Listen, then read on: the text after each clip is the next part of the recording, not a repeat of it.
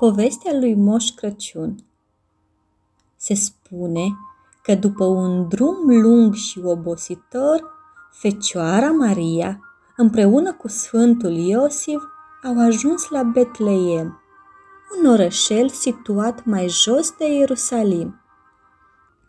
Simțind că i-a venit vremea să nască, Sfânta Maria l-a rugat pe Sfântul Iosif să găsească un sălaș unde să se adăpostească. Au bătut din poartă în poartă, dar nimeni nu i-a primit. Ajunși la casa lui Moș Ajun, acesta i-a îndreptat la fratele său, Moș Crăciun, deoarece el era sărac și nu avea loc nici pentru copiii lui. Pe la miezul nopții au ajuns la Moș Crăciun, om bogat, care avea case mari, grajduri pline cu vite și o mulțime de oi. Cu toate acestea, Moș Crăciun nu le-a dat adăpost în casă, i-a trimis în staulul vitelor.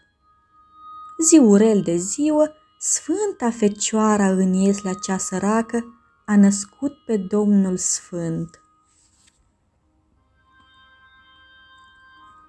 După ce Isus a venit pe lume, grajdul s-a umplut de o lumină lucitoare ca lumina soarelui.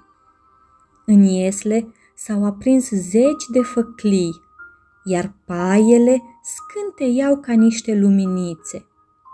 Dimineața, Moș Crăciun s-a dus să dea mâncare vitelor. A rămas mirat văzând grajdul înconjurat de o lumină neobișnuită, iar în iesle un prung la care păstorii îngenunchiați se rugau. Îngerii din cer cântau din trâmbițe cu flori de măr în mână.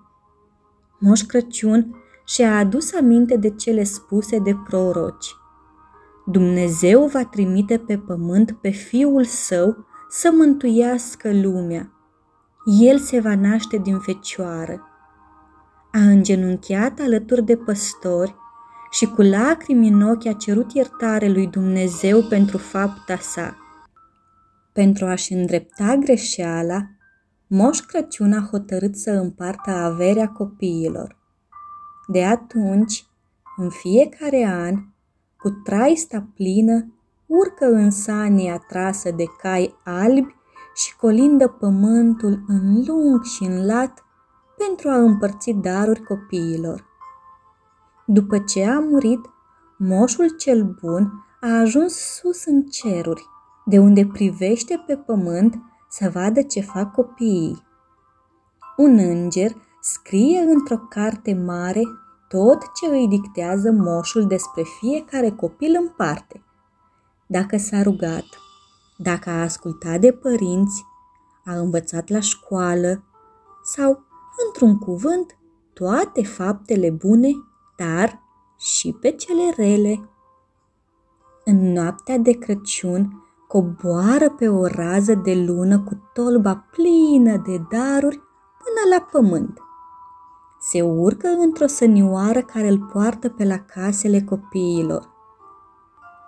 Pe moșul cel adevărat, de mult nu l-a mai văzut nimeni, deoarece Dumnezeu i-a dat harul de a se face nevăzut el poate intra în casă pe fereastră, pe coșul de fum, pe gaura cheii sau chiar pe ușă. Lasă bradul încărcat cu beteală, beculețe, daruri, sună din clopoțel și iese tiptil fără să fie văzut.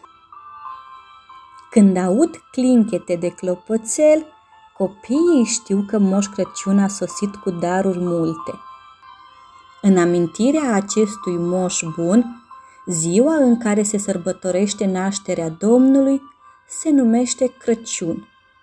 Ziua premergătoare Crăciunului se numește Ajun, deoarece Moș Ajun a călăuzit pe Sfânta Fecioară și pe Sfântul Iosif spre casa lui Moș Crăciun.